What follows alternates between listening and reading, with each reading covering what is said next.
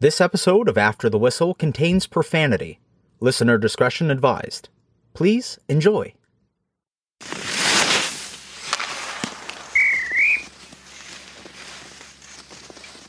you sent a tweet out this morning and my wife i was literally having uh, sitting in a chair having a cup of coffee and i was uh, reading over some of your tweets because you're you know you're just that guy that wants to tweet out everything all the time now.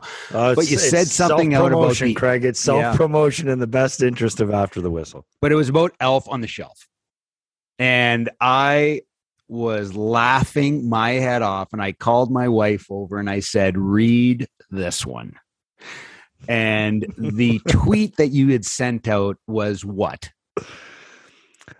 I said, "What's harder, remembering to move the elf, or coming up with the lie about why the elf hasn't moved?"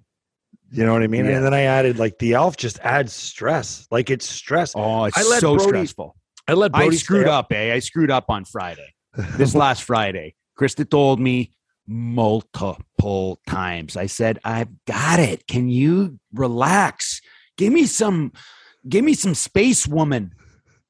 And i completely forgot. I completely forgot. And i can still remember it was like 545 or oh, like almost it wasn't quite six o'clock. And i can hear my daughter standing beside my wife. And my wife's trying to explain to um, my daughter why they didn't move. And I just, I rolled over and then realized what had happened. And I just rolled back over and buried myself under the covers. And I was thinking to myself, oh man, am I going to get it? My wife is going to absolutely lose it. So last night, it's amazing. Last night, same thing. She went up to bed. I'm watching the football game. 14 times, 14 messages went by. Did you move them? Did you move them? And I, the whole night, the whole night, I couldn't even focus on the damn football game. I couldn't focus because I was, con- I'm like, should I just get up and do it now? But I was really comfy in the in the seat. And uh, so anyway, my my older son was there, and he's probably the reason why that I did move them. I said, "Hey, it's on you now. It's on you. Do not screw this up for Josie." Anyway, no, not anyway. that's- there are people out there are people out there i got to read a couple of these responses. There are people out there that have this thing repelling from a from a goddamn like chandelier. They they do things with the elf and they like create these worlds with the elf and like this guy hits me right? He goes uh i can't remember what he said. He said but he's like he's like it's funny he's like parents have these things you know hanging from the chandeliers and like you know, doing these magical things at night. They put all this time into it. And he goes, and here's here's mine, stuffed between a curtain, curtain rod and a wall. like it's like mine. I mean, like my guy just ends up like, I don't know, I'll put him, I'll put him over there. Like he's supposed to be on a shelf. Like all these parents go through these effort of like cutting out snowflakes and making it look like this guy made a mess. And like, oh my God, give your heads a shake, get a life. Okay, we got to go because Jeremy Roenick's coming on welcoming in the world of JR, episode 20. And, uh, and uh, you know, it's funny, you know, when you were coming on our live show with us for years, we would always say, Where are you? What are you doing? Because you were doing shows from everywhere. I mean, you're always on the go.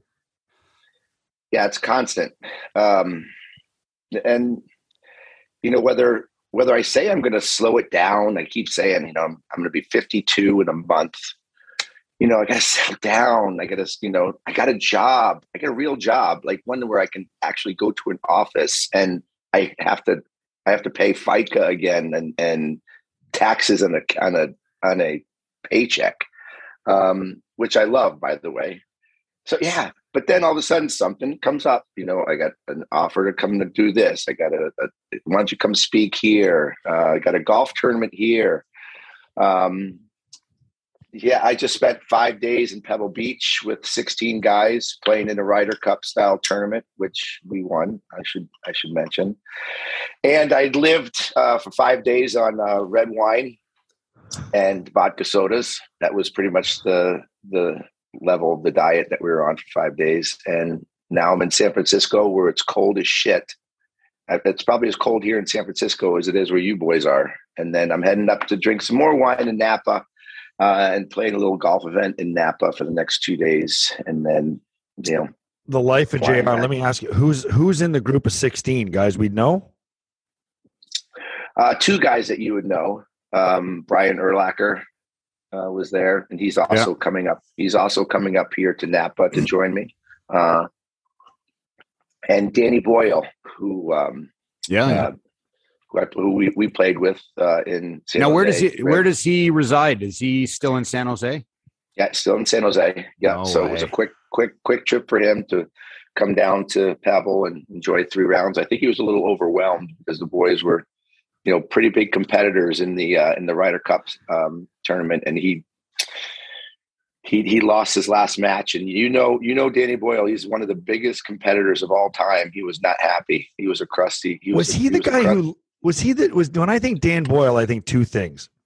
Three. Number one, didn't his house catch on fire during the playoffs when he was playing for Tampa Bay during the Stanley Cup finals against the Flames? I thought his house got his house caught on. But he won a cup with Tampa, did he not? Yeah, he beat us. He beat they beat us in the semifinals in the uh, in the conference finals in seven games. Um, Ask him. Ask him that sometime. And then was he That al- sounds familiar to me. too. Yeah, I I th- I feel like his like his his garage or something caught on fire and he had to move out of his house during the Stanley Cup final. Um, I don't know why that.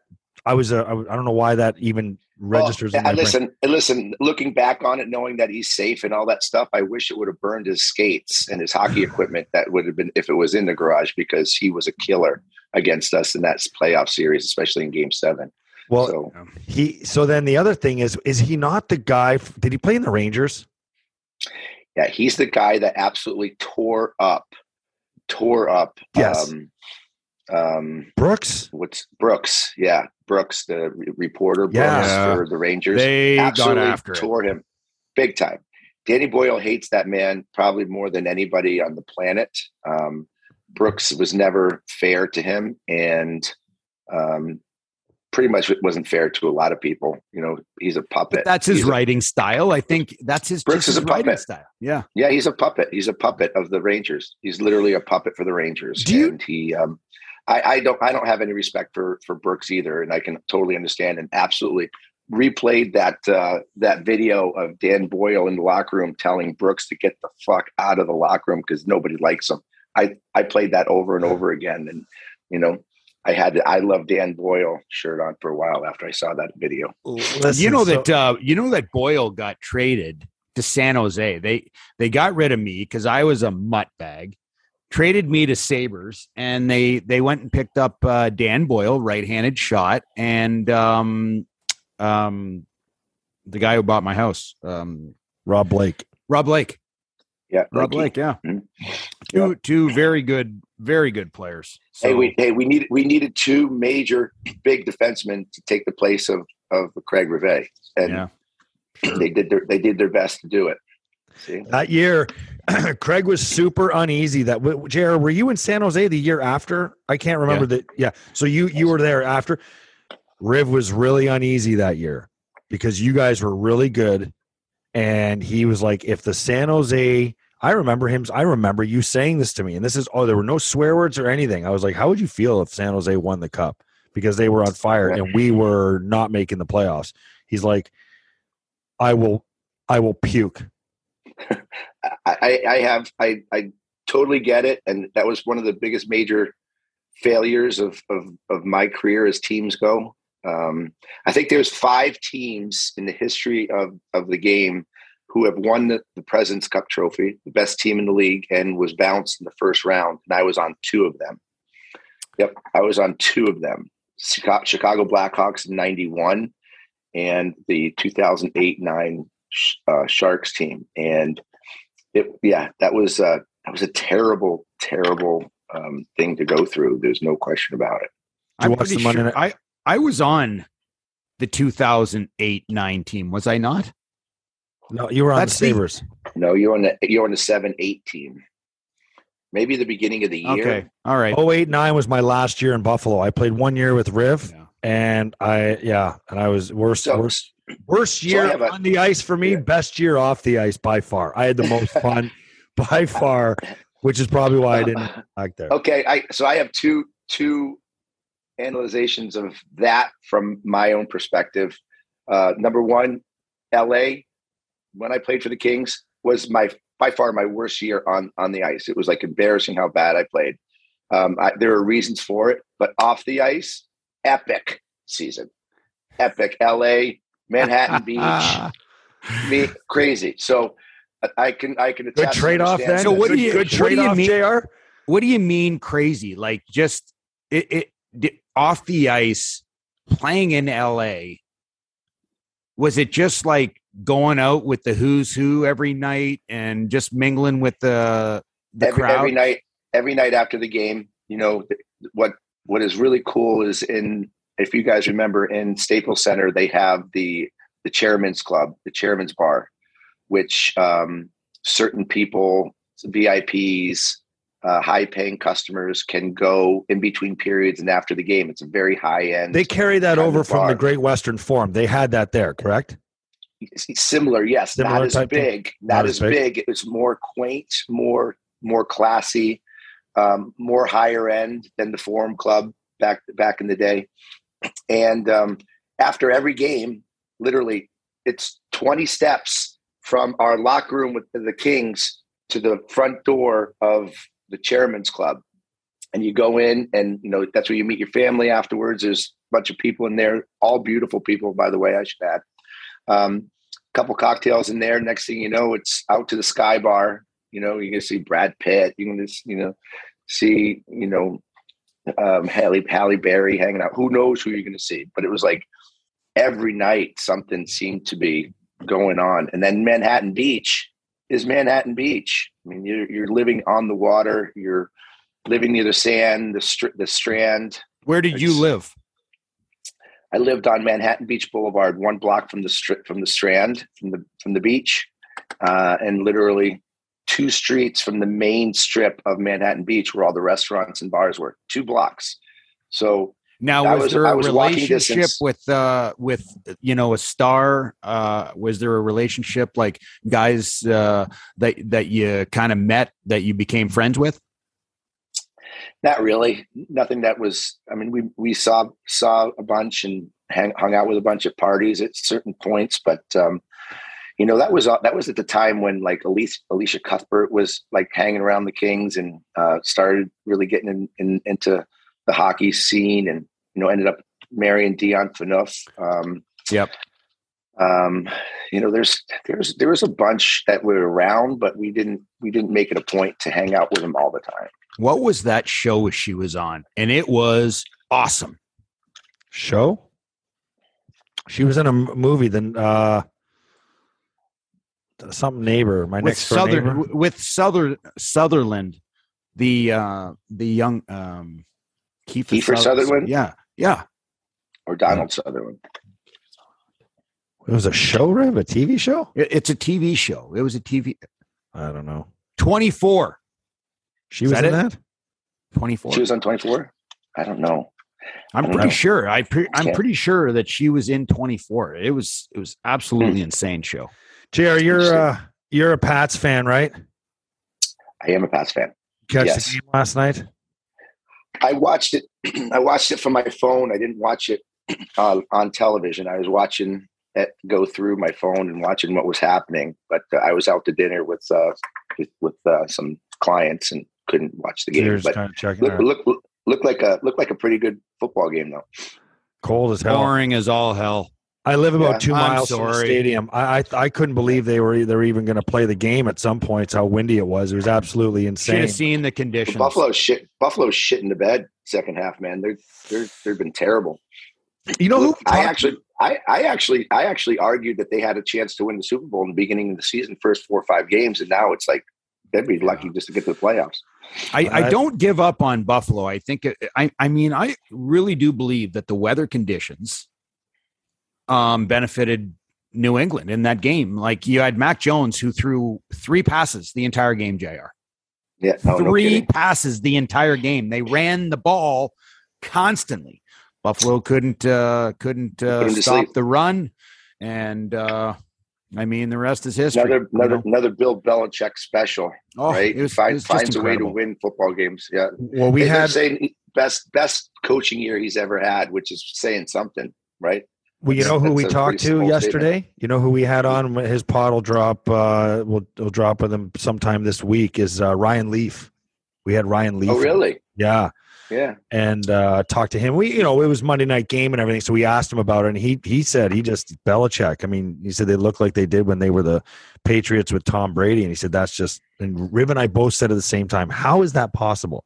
And he just said Bill Belichick, Bill Belichick. Like, Yeah, that, that kid had so much, so much promise and talent, and just never panned out, huh? Ryan Leaf, did you did you talk about his his? oh yeah, his, his stories. debacle? his stories out there. I mean, he's like he's had yeah, it's it's it's a crazy story. For you know, he was in jail. Eh? You know, he eight was in jail years. for trying to rob a house and get pain pills. He was in jail for Yeah, I remember that. I remember that.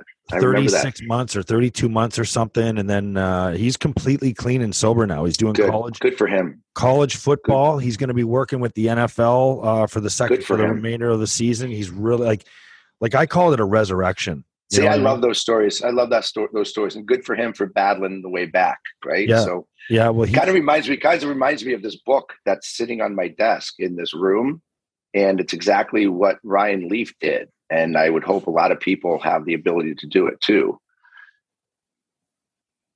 If you can see what it says. unfuck yourself Yep. get out of your head and into your life gary john bishop I'm taking this book, by the way, boys. I'm taking it. It was in my room.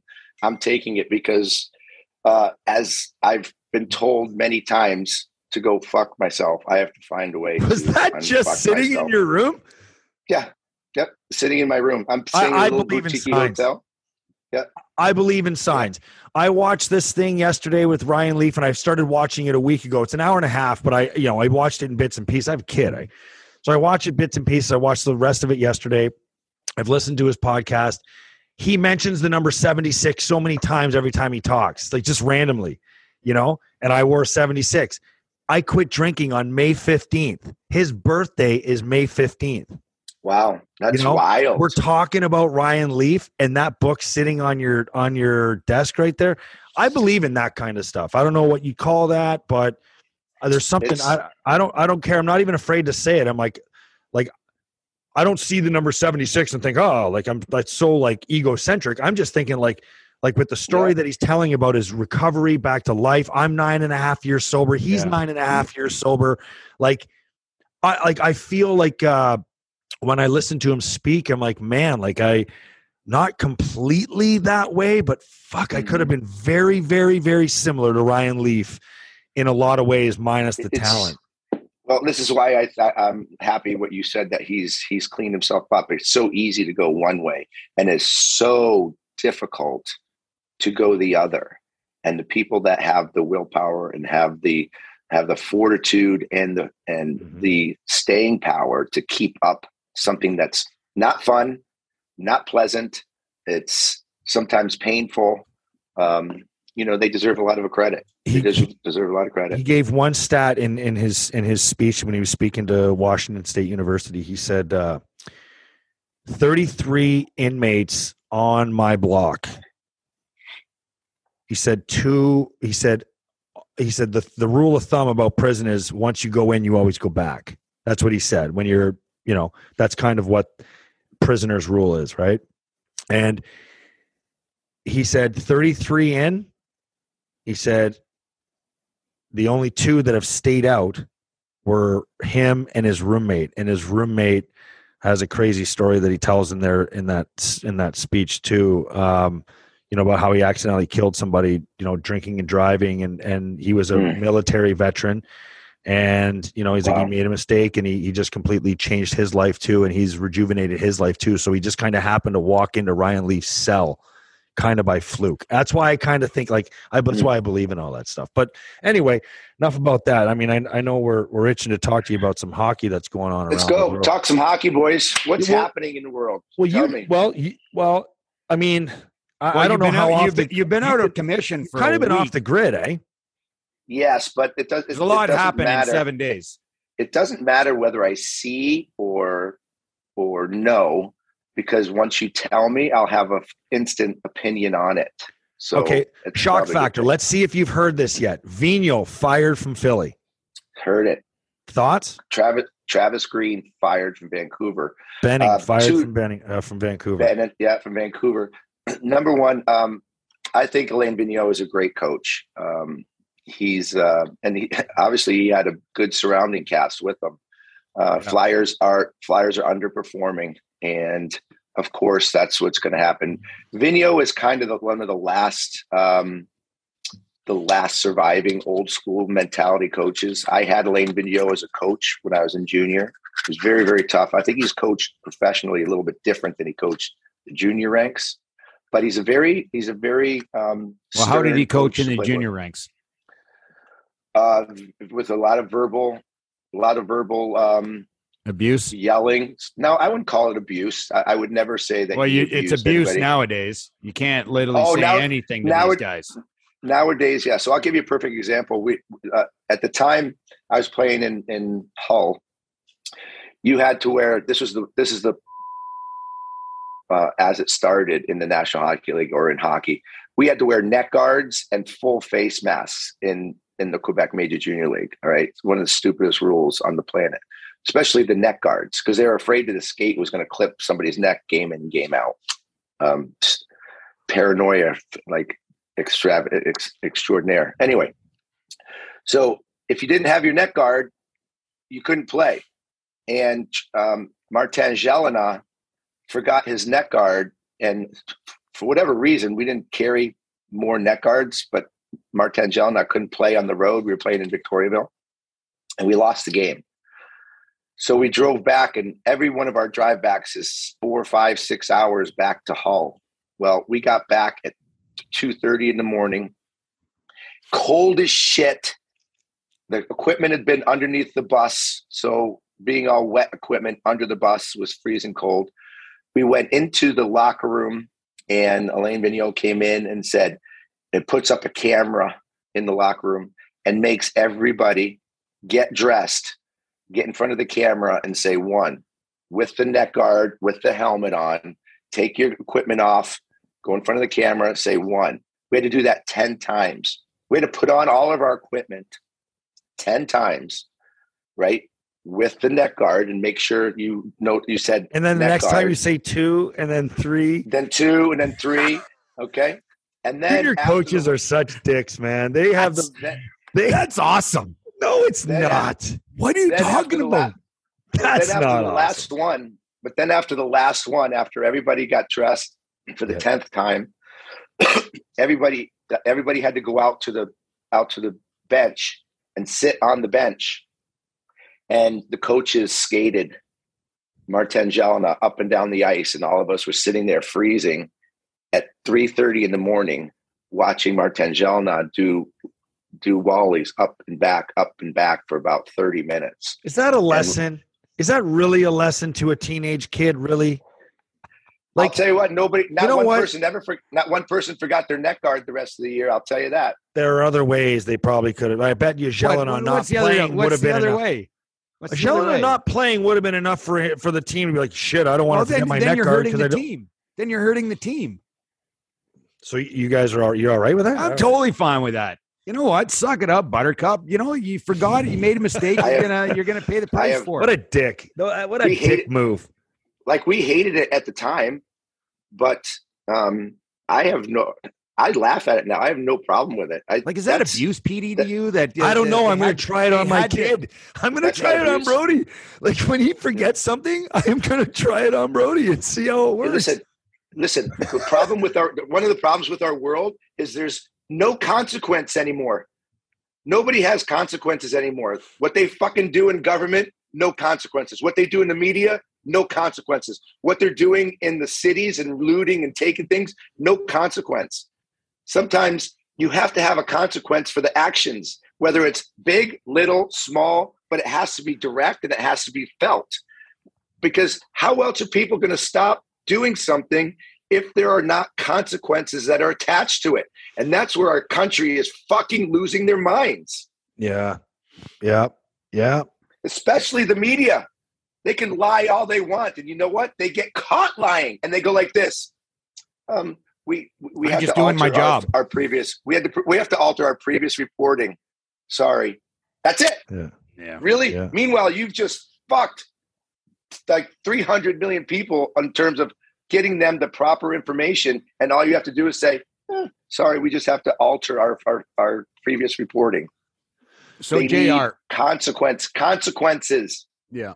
We So were Jr. talk- I had I had Vino in, in Montreal, and he was hired right out of junior. And it's not very often. It, it it it did happen back back in the day, but it doesn't happen often that you would get an uh, an uh, Quebec major junior or OHL or WHL coach and come directly to the league. I think that there is a learning process going from what I would call young men, kids, you know, 16, 16 17, 18 year old guys that you're coaching in junior to dealing with guys that are, are, are men that have families and it's, it's very 100%. different. Yep, And 100%. Vigneault um, came to Montreal and his, his nickname was Gant for arrogant because he Oh, boy. walked around like he, He was, does have that persona, right? He does have, He- he, does, oh. he, st- he throws off that aura. I know. but he, I, I I believe that um, it was he knew that he was dealing with a very different monster in in the National Hockey League. He was dealing with guys that uh, that were much older, much stronger in their beliefs. You know, family men. You know, guys that just were more mature. But he had an aura about him that was Yeah. just, oh my lord! It's just like too cool for tough. school type, and and and it really irritated a lot of a lot of guys. That being Yeah. said, I do believe that he is a very good coach. He's a very good coach. I mean, he's had a good NHL coaching career. Yes, he has. Yes, and he has. sometimes you sometimes you don't like how the message is that comes across but alain vigneault's message was always in the right in, in the right direction and it's I, I feel bad for him i feel even worse for travis green um, another good friend of mine and another amazing coach Will he I- get another job? 100% if you look at what he has done in his in his time of coaching when um you know in in the AHL and what he Yeah. did in the AHL he had he had a, probably a, west a east coast ECHL east coast style team and turned them into a team that went to the went to the finals and and team that competed and went to the playoffs every year he made people compete every single night and he actually turned Vancouver around and made them a, a, a team that was tough to play up until this year. But I think that's a player. That's a player um, let down. That's not a coaching letdown. That's a player letdown. And you know, I think Greener will be back in the game very quickly. Him and Rick Tocchet, I think, are the two probably best best coaches coaching os- uh, options out there today. That if somebody else gets gassed, um, they will be the they should slide right into Rick Tocchet should slide right into Philly to tell you the truth. He's a Philly guy. Oh, they a love him great there. fit! Yeah, he play. He started his career there, didn't he? Yep. Yeah. He's you know number twenty two. He's he's legendary. He, he just went into the Flyers Hall of Hall of Fame two uh, two weeks ago. Um, Would be a great fit. I mean, a lot of pressure, but would be a That being great said, fit. you, you know, you, you look at the Philadelphia Flyers; they have underachieved, and uh, they they they definitely made some moves this year, bringing in Cam Atkinson from uh, Columbus, traded away uh, Jake the Snake uh, Voracek, brought in Ristolainen, brought in Keith Yandle. They brought in some players that hoping to get some better results, but. How long? How much longer does Claude Giroux have in a Philadelphia Flyer uniform? Is it time? He's in the last year of his deal. They have not renewed it.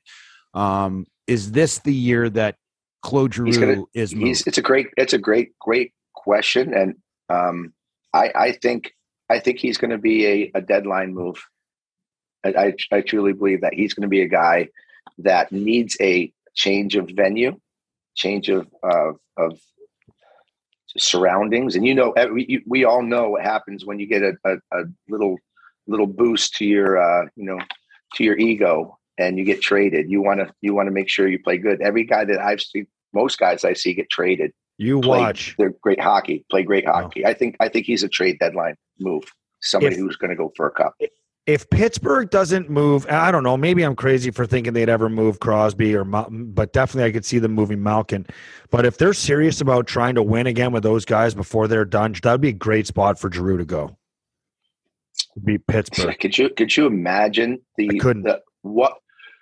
I don't know. God, I don't know if. um I don't know if they'll if the GM will survive a, a Claude Giroux trade to No. I'm saying it would have to be off season next year. I it wouldn't be that, but I mean this year, Well, like because they couldn't do it unless well, they're, they'd be out of the playoffs. they though. can. They can do it because when you look at Philadelphia, I, I I believe that they they need a roster change. Like Claude Giroux is is an older player. Cam Atkinson's uh, 29.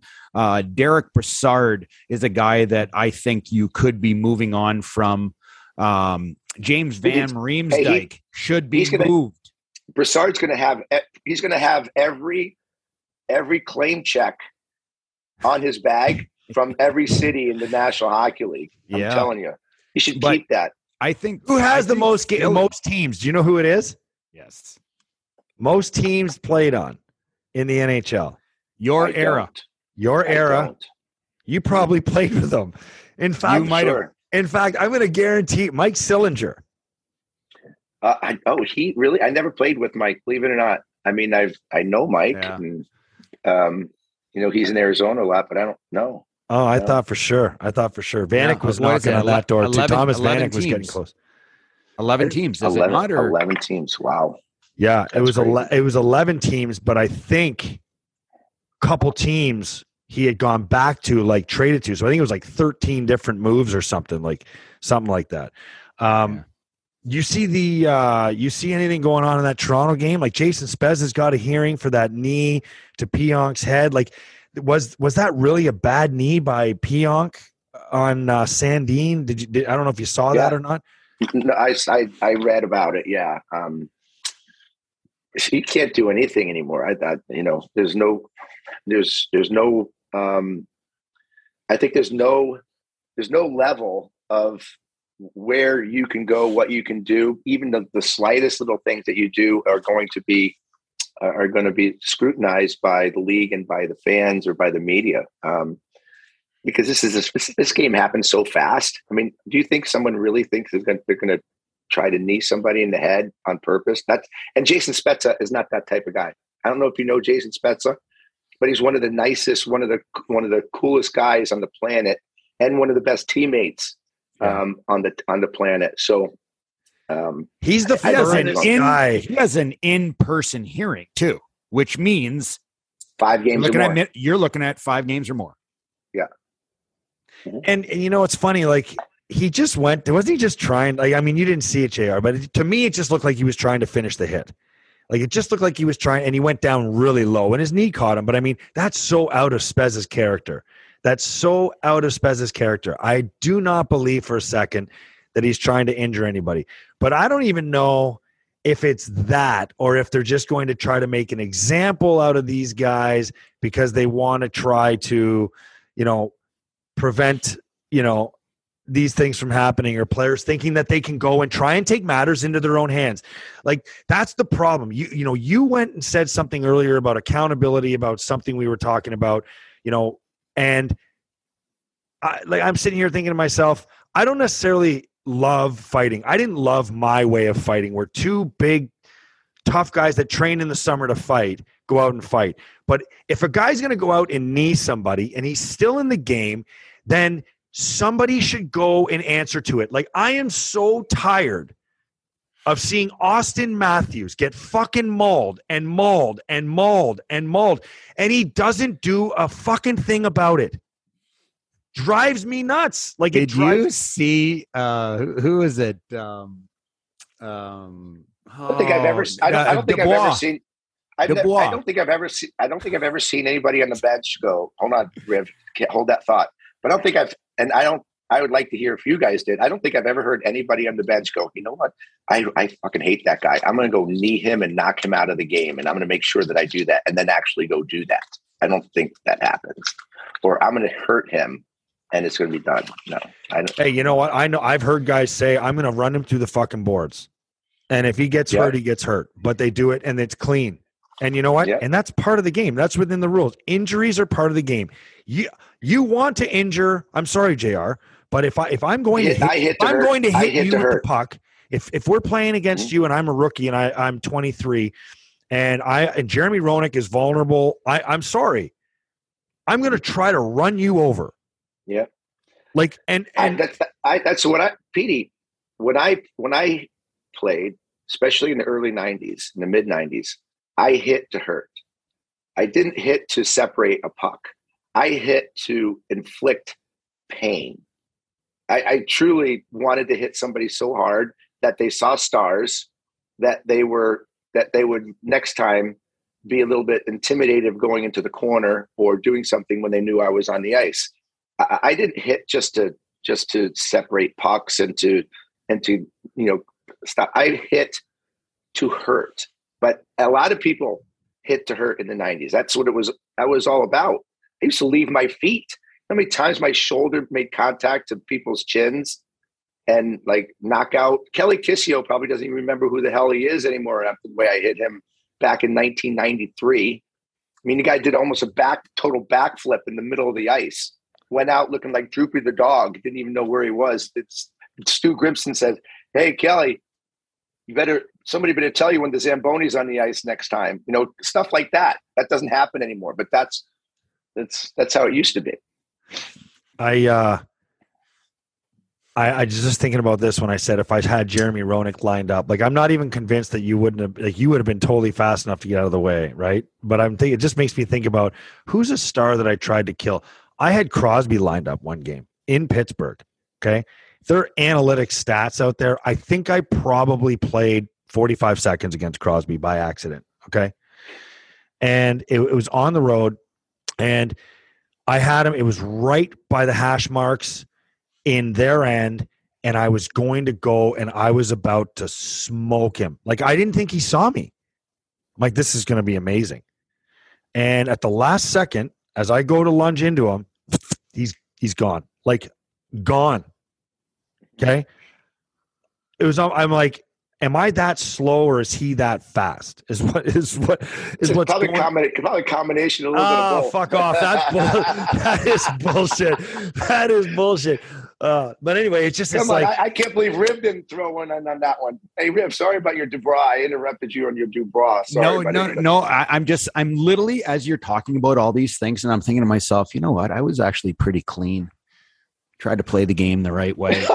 and then I was thinking to myself, you know what? Like, I That is really so was kind of dirty, but um, um, so false. like, and the funny thing is, I remember, I remember, like, you know, going after Mats Sundin one night in Montreal, and I smoked him behind, and he's a big man. Like, he was Big a lot man. bigger than I was Strong, man. Strong. but I I went and I laid him out behind the net in our zone. It was awesome. Then I got chirped all the way up the ice by uh, Domi, and it, I came around on, on a few shifts later, and I tried to run Sundin right at the bench. And I caught him, and it was amazing. Crowd went absolutely crazy.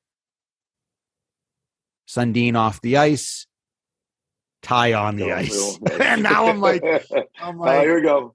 I knew this was ha- going to happen sooner or later because he's been screaming at me all night. And I was backing up, backing up, and then bam, my angel, my angel stepped in, and that was Shayne oh, Corson. Oh yeah. and Corse, yeah. who I mean, he is Love one of Corse. the toughest guys I have. He could be the toughest guy that I've ever unassuming, played with. unassuming, unassuming tough. Oh you don't. man, he was not a super big guy. He's only he's only around like two hundred pounds. I love Shayne but Corson. oh my lord, I've never seen a guy so strong. Um, and he I fought Shayne Corson. He's, he'd fight anybody. I He fought Shayne literally fight Corson. anybody. And I remember I, I remember fighting him and I, I remember thinking like, okay, okay. I was so tired at the end of it. I tried to grab, I tried to do the pant leg. I had my Yeah. right hand, I had the bear, Yeah. my left hand over. I think I was grabbing like his number. Okay. And I tried. This is embarrassing. I tried to grab, I'm 22, I was 22. So I was still in the American League. And I was, but I was playing an exhibition game against Toronto uh, in, in the preseason and I tr- grabbed the pant leg and I tried to do the pant flip that I learned in Don Cherry's Rock'em Sock'em One. I couldn't. I couldn't lift his leg. Like he had his feet planted on the ground. I could not even get his heel off. That's ice. funny. I was pulling Yeah. and pulling, and his Insanely- leg insanely would strong. not give out from underneath him to even lift a little bit. I was. I was like, Jesus, this guy's an absolute. I guess where I was going with this point is that um, the players policed a lot of that stuff themselves. And now it, um, you know, I understand. I understand the league and their thought. They don't want injuries. They don't want guys to have, you know, long term issues with concussions from Which, fighting. which is and this and that. understandable. Which is It's understandable. totally under. I totally, totally Yeah. get it. That being said, my mentality and the way that I played and the way that I wanted to play and um, the team camaraderie, I enjoyed um, playing and and playing my style, but also having guys on my team that can come and help me out. And you know, but it, it goes to show that I did something wrong.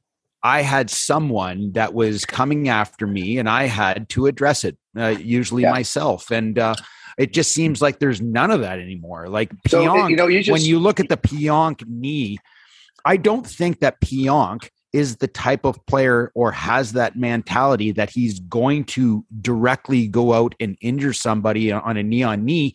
The game happens at a split second. And a lot of these guys have to make decisions when guys are shooting and, and, and juking and jiving. You have to make a split decision. And I think that this is is one of those plays. And it's Yeah. not a good play. He clipped um what is it, Sandin, um, who went down and was injured. Take your two minutes, take your five minutes, get kicked out of the game, whatever it is. But that'll be addressed next game.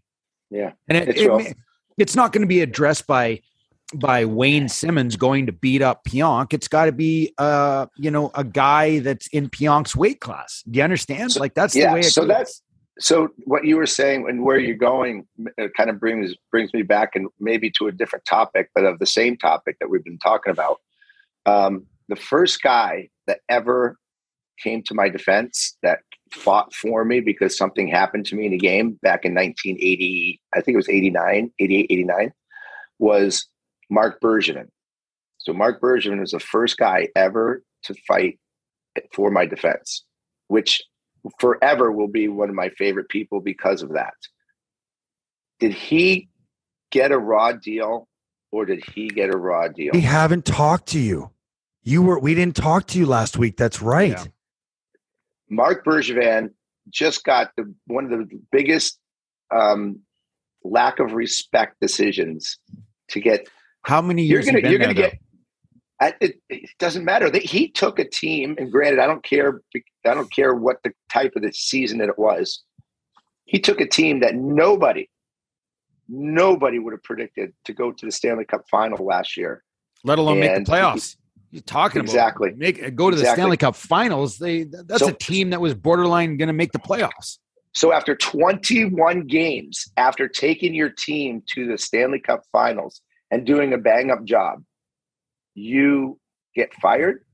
I mean, if there's no loyalty, like situations that that I've ever seen, that is the, the biggest lack of loyalty towards a guy who lives and breathes Montreal hockey Yeah. and So has what do you- represented that team But so is well. but is a different voice at some point in time important? He was there for nine years. He did some great things. He they made the playoffs six. They went to a a conference final in 2014. They went to the Stanley Cup final in 2021. You know what? At, at what point it's just a fresh start and a new beginning. What a team needs sometime. Not, and this has nothing to do with uh, uh, Bergevin and his ability to be a great GM, because you know as well as I do that he is going to get a job very quickly if he wants it. I'm just saying, is it is it time? I, I, Well, his name's been brought I- up I- for the Vancouver job. Yes, I've heard, I've heard his name be be rumbled in the Vancouver job. yeah. and they should and they should hire him because he's a very very good hockey mind and he is a very loyal person he is a very um, dedicated person to the game loves the game um, and you know what riv yes you're right in a sense but 20 games you give him 20 games Yeah. before you fire him. It's utter bullshit. And I, I feel bad for Bergevin. And I know that whoever whoever made that decision with the Montreal is trying to save face with the fans, save face with the media, and that's what they did. Hey, that's what it's you all what. about there. It's all about I- saving face with the I fan base know. and the media. But again, this is one of the things that drives me fucking crazy about not just the National Hockey League, but about sports is loyalty is this big, this big. There's no loyalty. That loyalty. What have you done for me lately? Well, the, I mean, and their patience and their patience, their patience is is not is not long. It's not big. And I feel bad. I feel bad for Bergie. I um he did a great job. So I just wanted to make mention of that because I was pissed when Yeah. Montreal fired him. I was pissed. well, I, I, you know, I respectfully, I feel differently, and I, I, I, I've only, I've only heard a lot of great things about him. I, I, I, and I, I know he's a great hockey mind. I mean, we know that. I, I'm just, I'm in the camp, and I think Craig, Craig, I don't know if Craig was was just making a counterpoint or voicing my side of it, but I mean. I said last week when we were talking to Brian Gionta about it, who, who was there, he was the captain for Montreal during the under his uh, time there, and I just said, you know, like, I just thought it was time for him. You know, I, I, you know, I mean, just the the offer sheet, uh, the draft pick, the first round draft pick this year was, I mean, that's a tough one to swallow. Um, you know, you draft the kid anyway when he's when he's he's got that incident going on with the girl. I, I mean, I don't know. I I th- there were some other trades down the Hey, pipe. valid valid points. Valid points. It doesn't no make question. it doesn't mean he's never he like he'll get a job. I mean, that was the first thing I thought was like, well, where's where's the next opening that he lands in because he's going to be the first candidate, in my opinion, to to fall into a Listen, slot. maybe he he's been he's been a GM, and the amount of hours that you need to do in that job is extreme. Okay, you are twenty four seven on top of things. You're constantly evaluating. You're you're not only working on your team, but you're working on the prospects coming up. You're working on your American League team, everything, and I, I think it's a lot. And maybe maybe Bergevin wants to take a little time off. Just just give himself a, a little time to regroup. I don't think it would be a good idea. And that's just me personally. So I and I don't know I don't know him, but I I think that a little time off, a little reset would be good for for Bergevin. I think he's going to be a GM in this league 100% again and there's Yeah. going to be a team that's going to love to have him because he's very dialed in. He's uh uh, I, I liked everything about him when he was in, he, and he was a great fit for Montreal. Yeah, he was a great fit for Montreal. All a good point. Well, listen, I have I have eight minutes before I have to get on another call. So let's jump find something else to talk about because we've we've we've hammered the firings. Is there anything else going on that is that is fun fun to talk to? Not- I, I don't have to rip anybody. Sports betting. Are you are you are you liking the fact that uh, gambling is legal now? Sports gambling is legal. do. Yeah. I do. I, I love it. I, I'm a gambler, and I think it's great. I think it's, uh, you know, I think I think um, you know certain drugs should be legalized, and I think and gambling should be legalized. And you know, I thought that the government would do it. You know, they they they do everything else anyway. They try to take everybody's money anyway. Why wouldn't they be the bookie and the? Yeah, and the they drug need their dealer? they need their cut, right? I know. I'm surprised that the government hasn't legalized gambling and they take it over themselves and they're the book. And I'm surprised that they haven't taken over legalizing marijuana and they're the they're the drug dealer. Um, it's I'm I'm shocked. That's they- coming. I mean, they they That's try to get in long, everybody's long, pocket anyway. long overdue. You know, it's but yes, I'm a I'm a huge component of the gambling aspect. Yes, So, do you do you bet now? Do you bet on like I do. on do you bet on hockey at all? I, I do now. Yeah, So, I do now. so if I tell you, So last night I had a nice parlay. I took Washington to win, and I took uh, Dallas minus one and a half against Arizona, which usually nowadays is not a bad that bad play. Pretty much every game. I've been taking overs left, right, and center, and I've been I've been hitting all the time. Other than the fact I'm not afraid to admit it, the over under on the Bills game last night got all the way down to 40 and a half that I took the Yeah. over anyway. Yeah. but not for much, Riv. Riv's just listen, like, you're every- winning, you're hey. winning, you're winning. Like, don't bet at all. I'm like, no, no, I'm just gonna throw a little guy on the Bills game here and and and Why you know, would you ever take the over? And, and, and you saw the conditions. I know I live in Orchard Park. I saw the conditions. I still like took Jr. You wouldn't even believe it was it was damn near impossible to throw the ball in in one direction of the field. It was if that you, windy. if you had the wind in your face, then there was zero, and I mean absolutely zero chance that you could throw a ball ten feet. All right, Wow. JR. Here we go. I'm going to give you the lines for tonight's game. You're going to pick them. Pick the winners, okay? Okay. Yeah. Here we go. Write these down, Petey. Well, we have the tape, eh? we can go back and listen. Okay, Tampa, Montreal, five and a half. I'll just give you over unders because that's what I'm betting. But but Where, Tampa, where's the game? Where's the game? Montreal. I got. I'll take Tampa. You'll take Tampa. I, I want to. I'm going to take the over in that. I think five and a half. Um, I think Tampa's going to would- pump. I 'em. would. I would take the under. Go ahead. Okay. Uh, And Islanders. why would are- why would you take the under on that? Because I think Montreal is going to is going to try to play a very stingy defensive game because that's probably the only way that they can beat Tampa and try to try to just win by defense and get it some get some luck on the special teams. That's not what I'm thinking. I'm Nope. thinking it's Montreal, and people like to go out Montreal. Mm, that's true. Boys are I mean, Tampa's a boys are good gonna be- the team. boys Yeah, are but I'm gonna gonna say- be a- I'm gonna say Tampa three three one. Okay. Okay. Ottawa Islanders uh, in Ottawa, five and a half. I'm taking Ottawa Over under? under. Really? Okay. Mhm. Columbus, Toronto, line Who's gonna is score? six. who- who- The Islanders are where they are right now because of lack of scoring. So Ottawa, I'm, I'm going to take Ottawa and under. Okay, go ahead. Okay. Columbus, Toronto, Where's the game? Toronto. Toronto's coming back off a road trip, right? Yep. yes. I'm You know what the- they it say, over Jr. six? I know. That first game back game is back. not good. is over under is six. Yeah. Yeah, I'm going to take the over, and I'm going to take uh, I'm to take Columbus plus one and a half. Okay. Nashville, Buffalo, and then we'll let you go. Or, no, or sorry, Anaheim, Buffalo. Line is six. And uh, yeah, plus 105. Yeah, I'm taking Anaheim, Okay.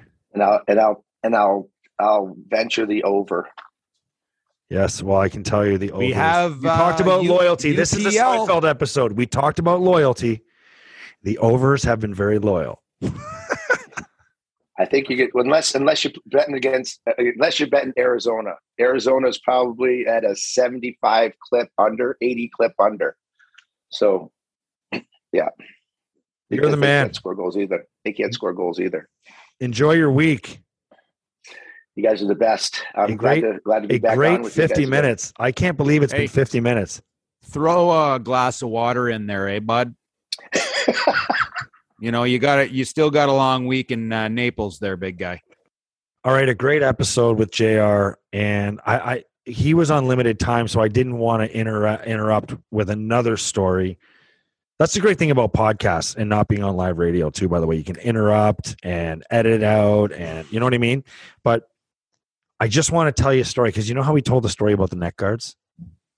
Yep. I, I'm telling this one so that we can edit this out because I don't like to edit anything out with JR. Okay. It's just a flawless run. But I'm telling you this so that we can edit it out because maybe it's in bad taste. So, and this is a true blue story. And I feel like anytime someone says that too, Craig, that that means that they're lying. But it's just, it's just such a gutless comment that it's hard to believe that anybody can even even think this way in a moment of uh, just chaos. Okay, so I can't remember the night. We were playing the Florida Panthers. This goes back to the neck guard conversation. JR was talking about guys getting clipped in the neck. We're playing against Florida. I think it's a four o'clock game, might have been a five o'clock game, maybe even a six o'clock game. I don't remember. It was earlier. And we had no morning skate. And I remember I woke up late, like 10 o'clock, and I ran to McDonald's and got like six egg McMuffins. That was my pregame meal. Right? That's what I remember about the day. You ate all six of them? I don't know if I ate all six, but I I was hung over because there was no morning skate. Like that's a that's a it's almost like a free day. right, right. Like it's open for a night out. I don't care. I, I hear you. I'm recovering nine and a half years sober. Like you know, don't kid yourself. The NHL got sunk its fangs into me, and I started to, I, you know, if we had no morning skate the next day, that was a sleep in and a hydration all day. Get ready for the game. You know what I'm talking about. But yeah, anyway. I had I, I had that day on Friday and Saturday morning. It was like I'm never drinking again. Like I I haven't said that, and I can't even tell you how long, but I said it on Saturday morning. So, so we I go to the rink. We play the game. We're in the middle of the game. I, I think it's the first period. I think I can't remember what period it's in. I think it's the first period. Play happens, whatever, blah, blah, blah. Pat Kaleta scores his first NHL goal. I get an assist. Kaleta blows right past me and Mersey, right through me and Mersey are about to come in for the hug. Yeah. Like, right? Kaleta, we thought he was coming over. Kaleta blows right through me and, and Mersey right to the glass, like slams in the glass, chest slam. He's still having his moment, but it was like so like kind of it was like he's off over there and we're over here celebrating later that game, so I think maybe the second period, I think it was the second period when it happened. Zednik gets the skate in the neck. Okay. I don't know if you remember Richard Zednik took, I think it was Jokin's skate. I, play, I played with Z in Montreal for Did five you? years. Do you remember this incident? Do you remember him yes. having his throat? Yes, I do. It was against So- Florida Panthers, correct? Yeah. So Yep. Zednik gets his throat slip slit against uh, against us, and and it, like I just remember I, I didn't see it happen. I just remember the reaction on the bench, like someone goes, "Holy shit!" Right, and everyone kind of looks, and I'm like, "What's going on?" Right, and I just saw this guy skating back, kind of almost to the bench, but he's like bent over, holding onto his face. And I'm like, "What's going on?" And you saw like a like a blood, and then like a stream of blood, right, and there's a puddle of blood and i'm painting the scene for the comment for a reason. There's a puddle of blood and he's going by and i remember looking at i looking at zednik after like wondering where the blood's coming from and he's holding his glove like down and it was uh, down here like holding it with his glove on because he still had his glove on. His glove and he was being escorted by somebody and his glove and it wasn't a doctor it was a player because he, if he'd stayed on the ice he would have died. His glove was like it was blue the panthers gloves were blue but it was like extra dark, like wet blue from the dark red blood that was Yeah. all over his hand, down his palm, like jersey. And I just remember I was in shock. I'm like, oh my God, he's going to die. He's going to die. Yeah. He could die. Right? I, I thought he was going to die. Okay. Packle and I are sitting there. It, it turns into like a delay, delay, delay. Like it's you so finish cool. the rest of that game? I can't remember. Yeah, Did you play the rest of the game? so we we it's so quiet in the rink. Lindy goes down the back hall. Like uh, they start meeting about what they should do. It's like I can't remember. It felt like I'm going to say 45 minutes. I think it was like 45 minutes. I'm going to say 45 minutes. I think we went in the room, flooded, figured shit out, came back out. I can't remember exactly how long it was, but the place was silent and they were. I think they were giving updates Richard Zednik's in an ambulance on his way to the hospital. He's responsive or whatever, like along the way, right? And then they gave like the final thing, like Richard Zednik's going to be okay. We end up going back to play. But in that intermission time, this is the gutless part. In that intermission time, players on the bench were all talking and we're like, um, are they going to cancel the game? Like, are we like, why are we playing? Why are we even going to finish this game? Who wants to play? Nobody wanted to play. Yeah. Like Tim Connolly was super superstitious, and you know he was at a point in his career where he was always starting to get hurt, and he, you know I'm like, I'm like, what happens? Like, dude, I don't want to talk about it. Like, that's exactly what he said. He's like, I don't want to talk about it. Right. And I was like, okay. So I I said, did you see what happened? And he's like, I don't want to talk about because I can't remember if he was on the ice or not. So Patty Kaleta and I are sitting beside each other, and he had just scored his first NHL goal. And I just looked at him and I said, fuck. I hope they don't cancel this game. He looked at me. And he's like, why? I said, I need that fucking assist. They better not cancel this fucking game and make us replay it.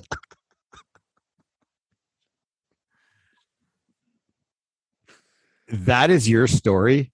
So I did. I did. I didn't. so see, I, I'm shocked that uh, that was just said right to me. Um,